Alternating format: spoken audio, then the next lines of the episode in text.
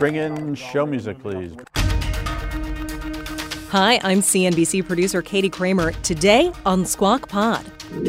The West sends tanks to Ukraine. Mike Pompeo, former Secretary of State, weighs in. The only way to end this is by providing them the things they need to convince Putin he's got to stop this. Pompeo on his new political memoir and the stark battle lines in Europe. The Germans, for a long time, thought we can have economic relationships with Vladimir Putin and he won't touch us. And the truth is, that was just a fundamental misunderstanding of their own security. And Tesla CEO Elon Musk on the witness stand, the funding secured remark that got him there, and what we're learning in the courthouse. Axios' is Dan Primack. If you're betting on Elon and that's the reason you're a Tesla shareholder, I'd be surprised you're still a Tesla shareholder. Plus, Microsoft's dismal guidance. Murdoch calling off a family reunion. Rupert is a physical specimen. You see that picture? I'm cavorting on the beach. And Joe and Becky staying healthy. It's a, like a winter phlegm. I, it's almost permanent, isn't it for me? I feel like it's more of a waking up at 3:45 thing. You sleep in. It's Wednesday, January 25th. Squawk Pod begins right now. Stand Becky by in three, two, one. Cue it, please. Good morning, everybody, and welcome to Squawk Box here on CNBC. we are live from the Nasdaq market. it's uh, contagious around here. We're live from the Nasdaq market site in Times Square. I'm Becky Quick along with Joe Kernan. Andrew is off today. Let's take a look at the U.S. equity futures. And if you're long this market, you're not going to like what you see this morning. The pressure on the markets due in large part to what we heard from Microsoft yesterday. Those quarter results managed to beat expectations, but it is all about the guidance, and that's what took the stock down after it initially surged. Our Steve Kovach is going to be joining us shortly. Actually, he's here. We're going to let him talk shortly. See, take a picture. He's here right now. Steve's here. He's going to be joining us to break down Microsoft's report. He's going to talk in just a few minutes. I think we're going back and forth again between uh, inflation and uh, recession. and recession. Our piece in the journal today about temporary workers, We're getting rid of them faster than you can shake a stick, which a lot of people say in the past has been uh, one of the precursors to maybe some weakness in, in the jobs market because they're easy. It's easy to, to do. It doesn't take all uh, as, they, they were, they were workers that were brought in to, to deal with the surge. The different things. and it's gone, and that's the first thing that, that goes. Is it, it's a, like a winter phlegm. it's almost permanent, isn't it, for I think me? it's a Davos phlegm for Is me. it from Davos? For me, it's just, you know, I even w- wondered about, you know, I don't have long COVID, but I, I, I do feel a little bit like it's, I don't know, like it's sort of here to stay. A winter sort of, Could no? I, I, I feel like it's more of a waking up at 345 thing that's here to stay? You get to sleep. You sleep in 15 minutes yeah. more more you than get I up at 3:30. I got a lot to do in the morning. Lot, Never lot mind. Of, I, I know what you do in the morning. Moving well, on. takes a you know you'll see. Tesla also says it's going to invest more than 3.6 billion dollars funding secured. No, he didn't say that. Uh, to expand its Nevada. Gigafactory. That's uh, what he's in, in court I, I, for right now. I know. Gigafactory complex with two new facilities. One will be devoted to mass production of its long delayed semi electric truck, those big ones, and the other for its new 4680 battery cell, uh, producing enough batteries for 2 million light uh, duty vehicles per year. Tesla says the new factories will employ about 3,000 uh, people, and the stock has been on quite a run since the start of the year. It's up more than 30% uh, in the last month. You know, he, he has been busy. He's been deposed in several different lawsuits, but I think the one that he's going back and forth with right now that's in court is about that funding secured yeah, it said it, I saw headlines the other day that I think he knew maybe that the funding was not secured uh, at the time. No, he, he admitted in court, the, the opposing counsel got him to admit in court that no, he did not have 420 worked out with them. However, his side was able to push the point that, yeah, look, just because you say a deal might be coming doesn't mean that it's necessarily coming. And when you say these things, eh, he, they, they each got off. Some also, uh, uh, funding secured in, with Elon Musk, with what he's worth, he could secure a lot of funding. Well, that was his point that he would yeah. come up with the funds for it. yeah, I uh, think uh, I'd take a check. He, I, I, feel like he's been quieter on, on Twitter lately. Like yeah. He has not been quite as loud. I think it's probably because the stuff that he's been saying has gotten him in so much trouble that he's, you know, he's busy being deposed. He's busy getting dragged into court. I would stop saying some of those things too, just because yeah. it's a distraction. And one thing he probably values over all else is his time. And it's stuff that, you know, they, they, they have a hold on his time when they do this. It's right. got to be a miserable sort of situation. In the meantime, Rupert Mur- Murdoch says Let's call the whole thing off. The media mogul officially pulling the plug on his proposal to recombine Fox Corp and News Corp. In a letter to Fox's board, Murdoch and his son Lachlan, who is Fox's CEO, said that they had determined that a combination is not optimal for shareholders of either of the companies at this time.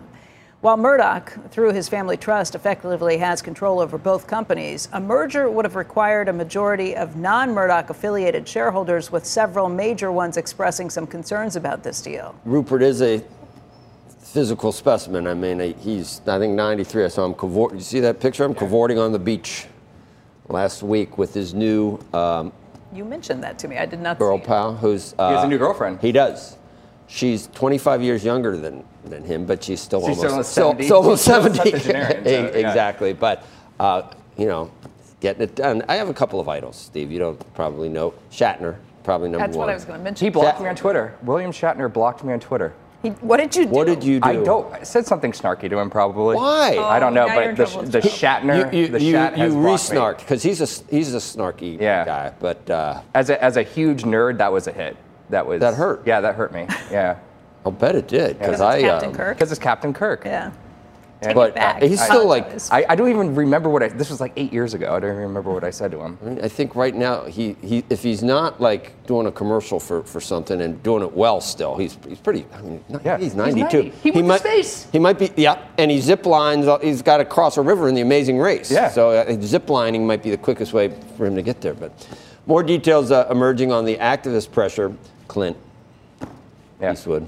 Uh, another item. surrounding uh, Salesforce. A person with direct knowledge of the matter tells the Financial Times uh, that the company's new investors, including Elliott Management, Starboard Capital, and former ValueAct CEO Jeff Ubben, have made it clear that a sale of either Slack or Tableau should be explored, uh, adding the company overpaid for both businesses. The FT also uh, reporting that CEO Marc Benioff should expect uh, Elliott to seek a board seat should he uh, disregard its demands. Do what I say, or we're coming after you with the universal proxy. That's that's implied, I think. There, I need to find out more about this Fox thing. What what what? what you know? Do you can you look into The proposed that? merger? Yeah. Well, I haven't I following thought I thought there's no way. I thought he really wanted to do that, and it was going to No. happen. Maybe. But it, it- he, he can't just do it himself. I know. Laterally, he needs. Well, what the, support of so both, both. I just wonder what it means. It says for now. Do you think they were? well, maybe Well, I after the Dominion actually, lawsuit. I- maybe I I, don't know. for- I don't know. That's what Yeah. I was I wondering. added for now. That was because he was deposed supposedly. they all Oh, you added for now. I did. You did? I ad libbed that because because that's what it feels like to me. Yeah. Well, it- nothing is permanent. You, you know, put companies together, take them Break 'em apart, put them back together. Uh, because the investment bankers are all like, let's see, We need we're some. having a slow month. All right, let's get to the stock of the morning. That is Microsoft, which is setting the tone for today's action. Our CNBC technology reporter, Steve Kovach, as we mentioned. Hey, I'm here. He's here. well, you're part of the show all of a sudden. Uh, yeah, now. basically, You, want to? yeah. You, You wanna- don't even have to I'll talk about Microsoft. Here for the next yeah, three hours. You don't even that? have to talk All about right. Microsoft. All right, no. No, we should talk about Microsoft because please. look, the stock did turn around after hours last. It was up over four percent, and now it's down about two. So look, they beat most expectations in the second quarter report, and this was just days after announcing it would lay off those 10,000 workers. We heard that last week, of course. Now the company reporting an EPS beat of two dollars and 32 cents a share versus the two dollars and 29 expected. Revenue was a slight miss though, 52.75 billion dollars versus the 52. $0.94 billion expected. That's just 2% sales growth, guys, year over year, the slowest rate since 2017. Azure Cloud growth, that's the key metric for investors, did slightly beat expectations, though, at 31%. That's what initially set the stock up. But that's dramatically lower, guys, than the 46 percent growth from the year ago quarter, and it used to be 50% quarter over quarter too. Microsoft says Azure will slow even more though in the current quarter we're in now, down three to four points on that constant currency basis. And the strong dollar is still going to be a problem. Microsoft saying it'll hurt revenue growth by three percentage points this quarter. Microsoft's also giving a fresh read into the consumer demand. This one's important, which imploded across its portfolio. Revenue for more personal computing segment fell 19% to $14.2 billion. Now that includes segments like Xbox down 12% and Windows down a whopping 39%. PC sales are just going off a cliff. Good afternoon, and thank you for joining us today. On the call with me are Satya Nadella, Chairman and Chief Executive Officer, Amy Hood, Chief. And with that, I'll turn the call over to Satya. This is an important time for Microsoft to work with our customers, helping them realize more value from their tech spend and building long term loyalty and share position, while internally aligning our own cost structure with our revenue growth. Still, Nadella said usage is strong in those categories, with Windows usage up 10% per, uh, for PCs and gaming hitting 120 million monthly active users. That's a new record, guys. So, really just showing off the usage versus the revenue being made say, from it. Look, but this is sure. just a situation where this was a pandemic stock. 100%. Companies were having people work from home. People needed more computing power. That's, those sales got pulled forward maybe a year Right. or two, and now you got to get back to more normalization. And to that point, Nadella said on the call, we're back to pre-pandemic levels. He just definitively said that the PC market was kind of slagging before the pandemic anyway. We saw that huge run up, and now look down f- almost 40%. That's that's very significant, and it affects a lot of other consumer hardware companies too. We've got Apple reporting next week, the Dells, the HPs of the world, and even on the uh, companies like Qualcomm and the chip companies as well, AMD. Very good. Is this it? Is this it? Are we done? Party is such. we kind of like having you here. I, You're. I love being here. You have it, you got stuff you gotta, you got things you gotta. We could keep talking tech. You know what I told him this morning? What Not to wear glasses. Look how nice his eyes are. I got the baby blues like you, Joe. can I? You're gonna get. I'm gonna get in trouble for saying. You are, and I, I- I'm just not sure I could appreciate it the same way as uh, as.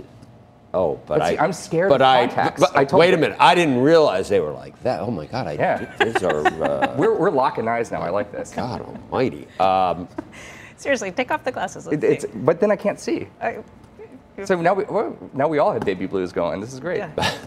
No, but, okay. but I, I get it. I used to be afraid of contacts too. I'm afraid of eye drops, Becky. They have I to was nu- too. They have to numb too. my eyes at the optometrist like you they do for this is how you six-year-olds. do. You have to look up and don't look at your finger touching your eye, and then you're okay. you Oh my can't God. look at it coming. Oh, I Oh, need you someone to don't- strap you me down and then do I've been that. wearing contacts. man. Yeah, I, I get just Oh, stop. Oh, that's- yeah, uh, no, don't please do that don't. with your nasty. much more. Uh, Okay, let's go. Thanks, Cantina. Cantina said, "Let's let's move along." Oh my goodness. Let's go. get that. They He want me to doesn't like eye talking. talk. He does like not like eye talk. How about me talk? Cheese will be next. Coming up, former Secretary of State Mike Pompeo reflecting on his time as America's top diplomat and what he sees as the biggest risks to the USA. We've messed up the relationship with China for 40 years. We thought more engagement would lead to a better set of relationships. It turns out it, it led to the largest spying operation against the United States, I believe, ever in history. Squawk Pod is back right after this.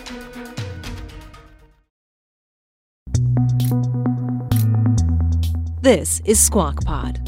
Stand by, Joe. His mic, cue. Good morning and welcome uh, back to Squawk Box here on CNBC, live from the NASDAQ market site in Times Square. I'm Joe Kernan, along with Becky Quick.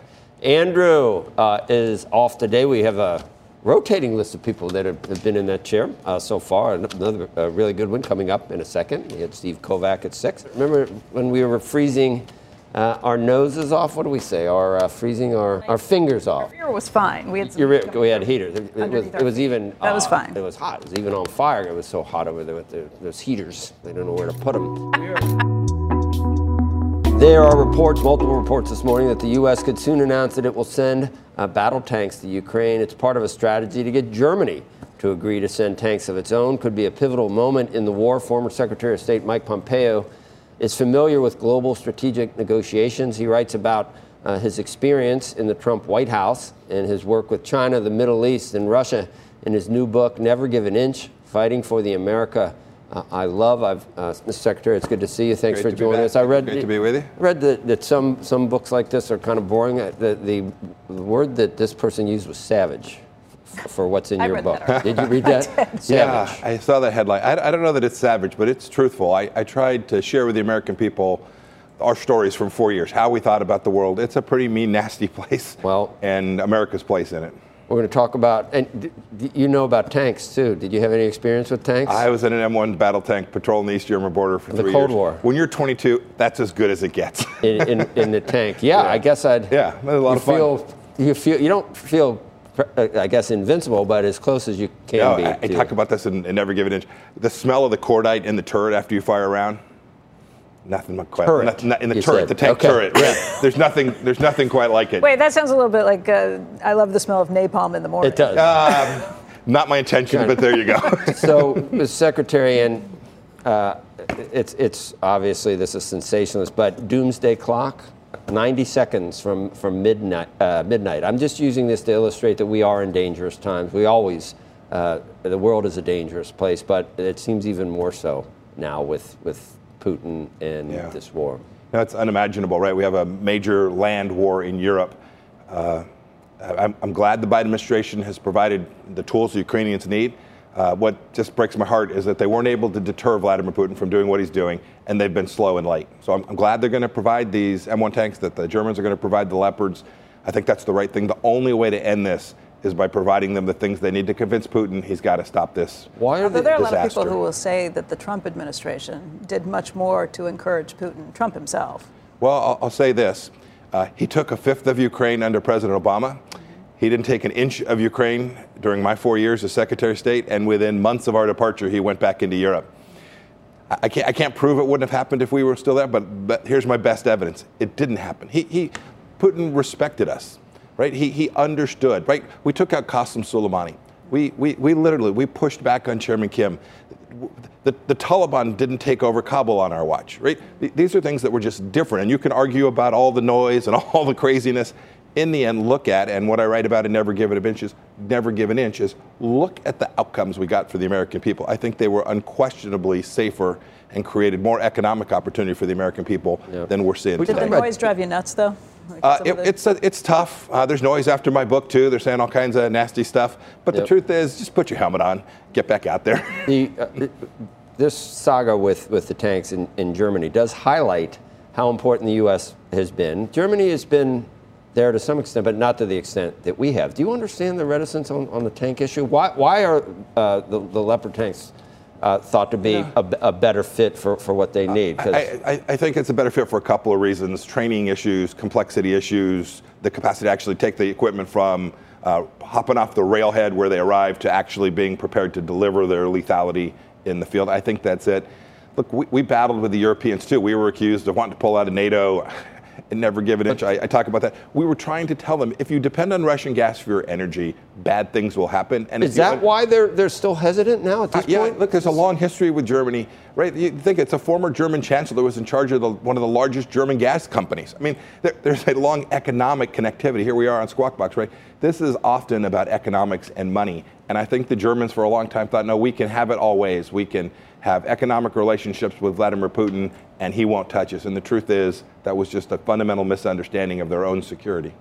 Well, well, well you know, with Germany, it's it's going to get tougher for us to lead, perhaps with some of the rhetoric from from uh, the new Republican-controlled House. We've already heard about it, and, and so Europe can't necessarily count on this, but they don't seem to be willing to step up to the extent that, or Germany at least, that, that Yeah. they should. And, and is that all related back to, to the what Putin, the sword of Damocles over their head uh, with their, with energy? Is that related? It's deeply, deeply connected to that, Joe, for sure.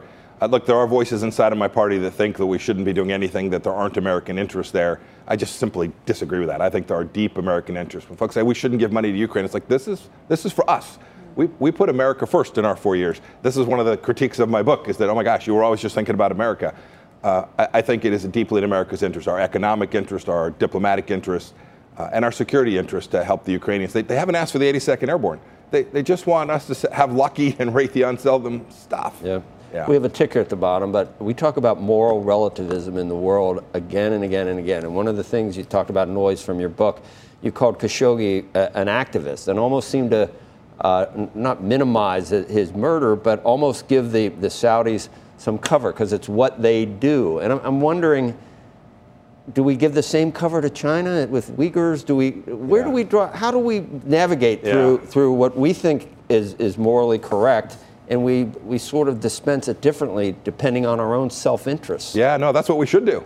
My goodness. The, my job, when I raised my right hand as Secretary of State, it was to defend America, our Constitution, our, our way of life.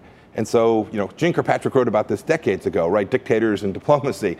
Uh, no one makes light of the fact that Jamal Khashoggi was murdered. I certainly didn't. We didn't. I sanctioned 13 Saudis myself. I signed the documents to sanction them.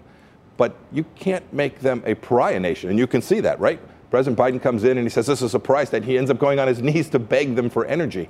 Um, we had a deep security relationship with the Kingdom of Saudi Arabia. That matters an awful lot. It matters to the American people.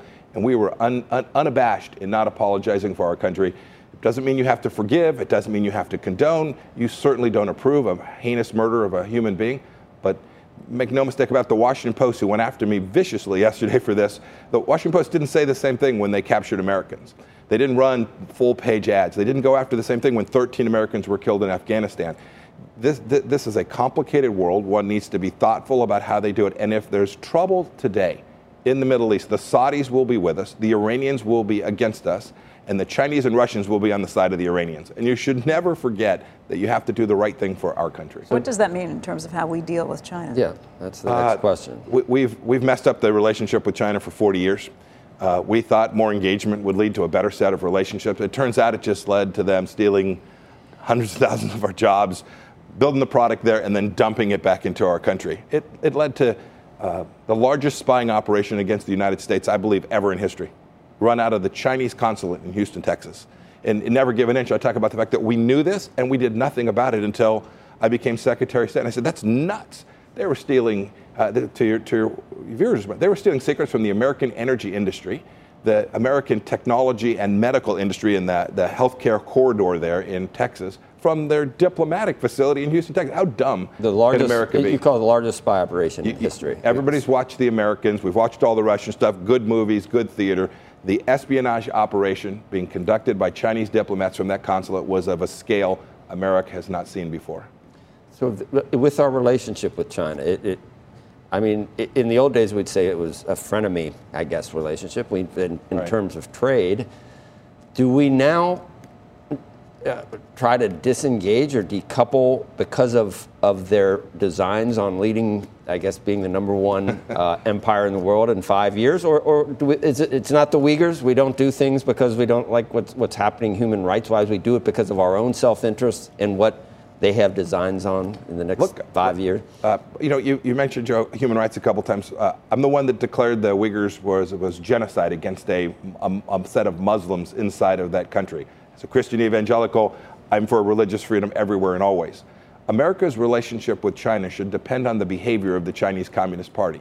And today they're trying to destroy our way of life. They want our kids and grandkids to live in a country that is Marxist, Leninist, their ideology, and with a renminbi as the core currency. And we, we can't let that happen. And so that means uh, lots of things we have to do that are fundamentally different. The, the full throttle, engage, uh, build more commerce, help them build factories in China just doesn't work for the American people. And we've got to create an idea of reciprocity in the relationship with them. And when we do, we'll push back. They've got lots of economic problems, lots of demographic challenges. I'm confident we'll prevail, but they've been in economic war with the United States for 40 years. For 40 years. And we just turned the other cheek, Joe. If you're a multinational company that, that we cover all the time here, how, what is your approach to China at this point? Uh, less. Less. Less. Less relationship with, less, business with? Uh, yes, less relationship, less political risk. We, we know the big companies had to take write offs in Russia because of what happened in Russia.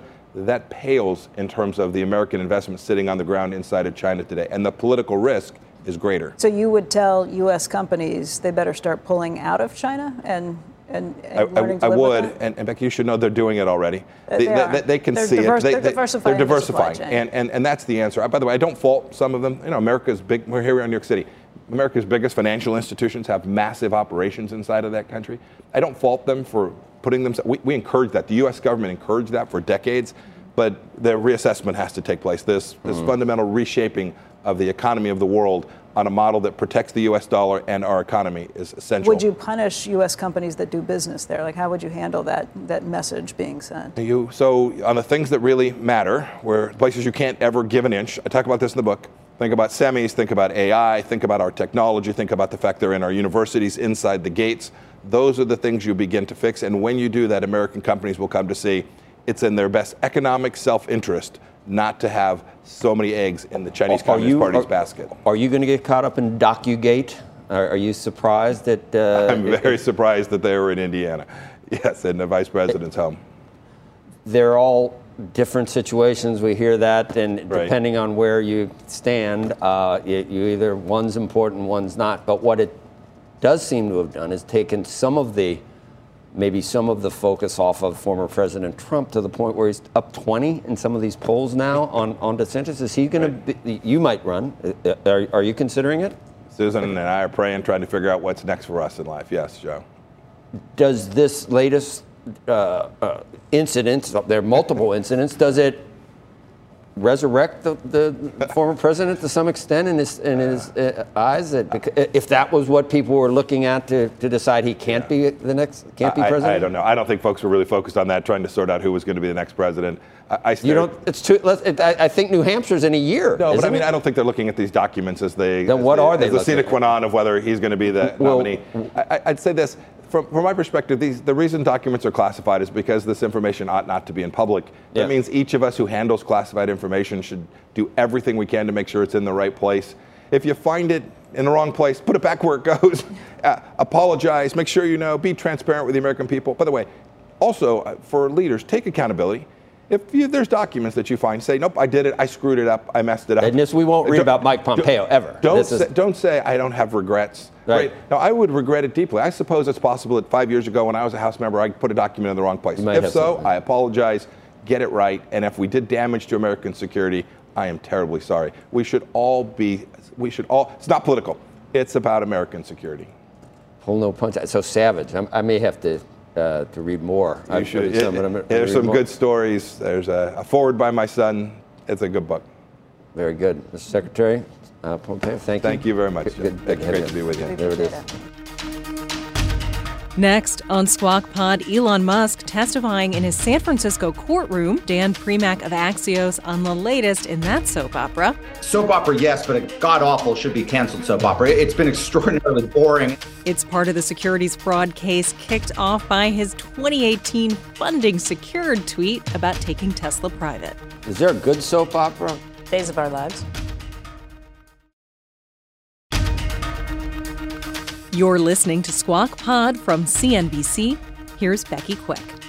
Elon Musk expected to be on Tesla's earnings call tonight after testifying for a third day about his controversial 2008 buyout tweet.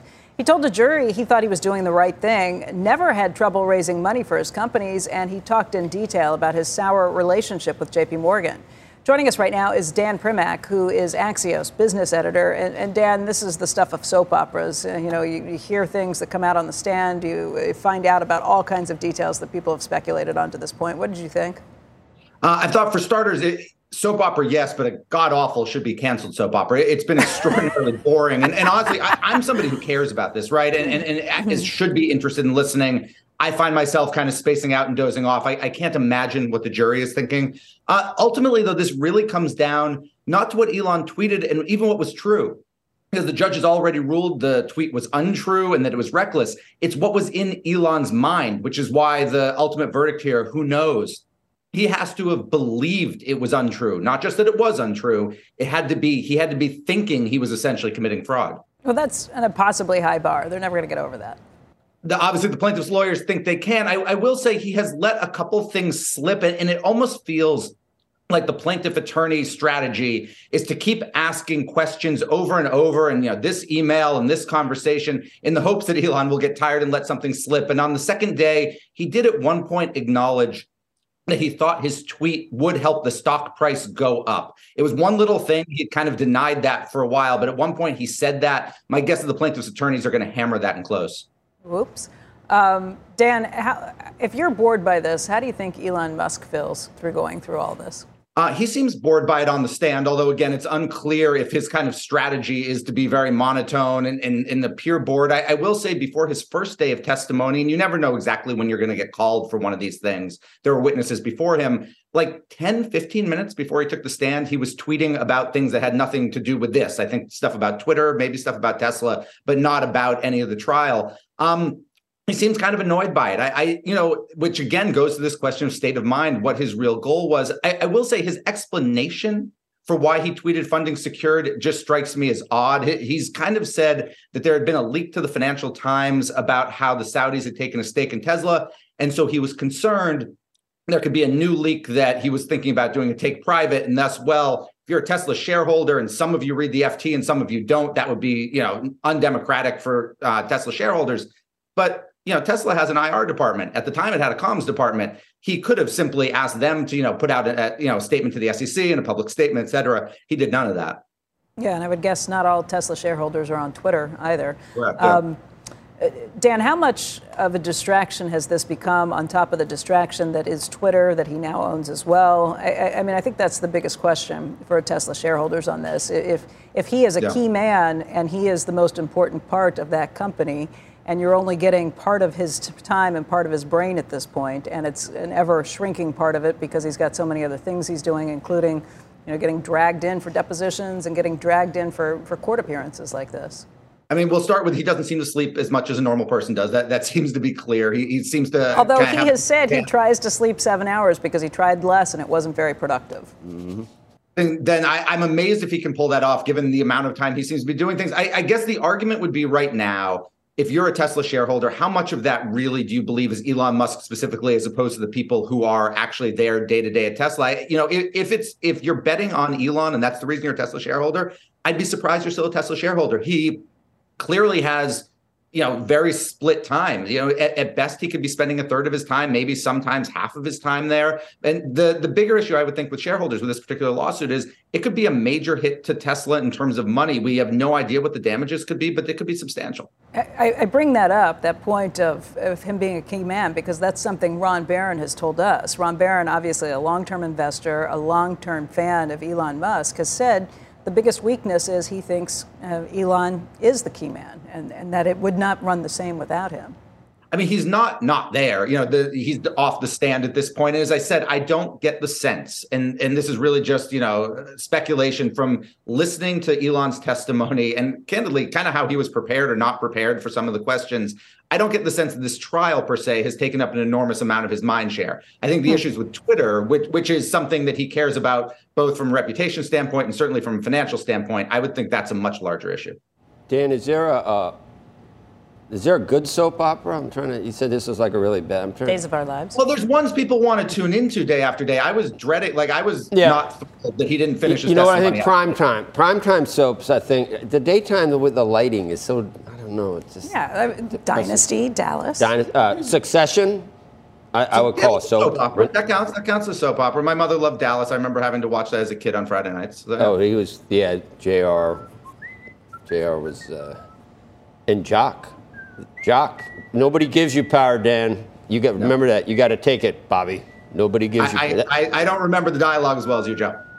No, you don't. Probably, I don't know if anyone does. Uh, but uh, yeah, Blake, I Ca- remember Blake that line 'cause you Carrington. Tell me all the time. Yeah, nobody gives you power, Bobby. You got to take it. Coming back from the shower in the But once not. you, Dan, once you take the power, you know what comes with the power. Great Uh, responsibility. You can tell me. That's Spider. Great responsibility. No, it's Really? Uncle. Uh, Is the- that Dallas or is that something else? I? Uh, uh, Peter's he- uncle. What's his uncle's name? um, Uncle uh, Uncle uncle. Ben, I think, wasn't it? Good. Yeah. The only Uncle Ben. Yeah, I know. No, he's gone.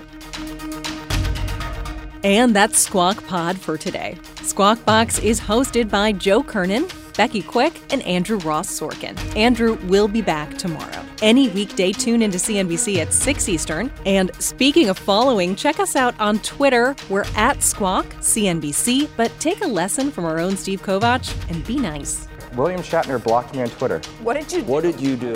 Thanks for listening. We'll meet you back here tomorrow. We are clear. Thanks, guys.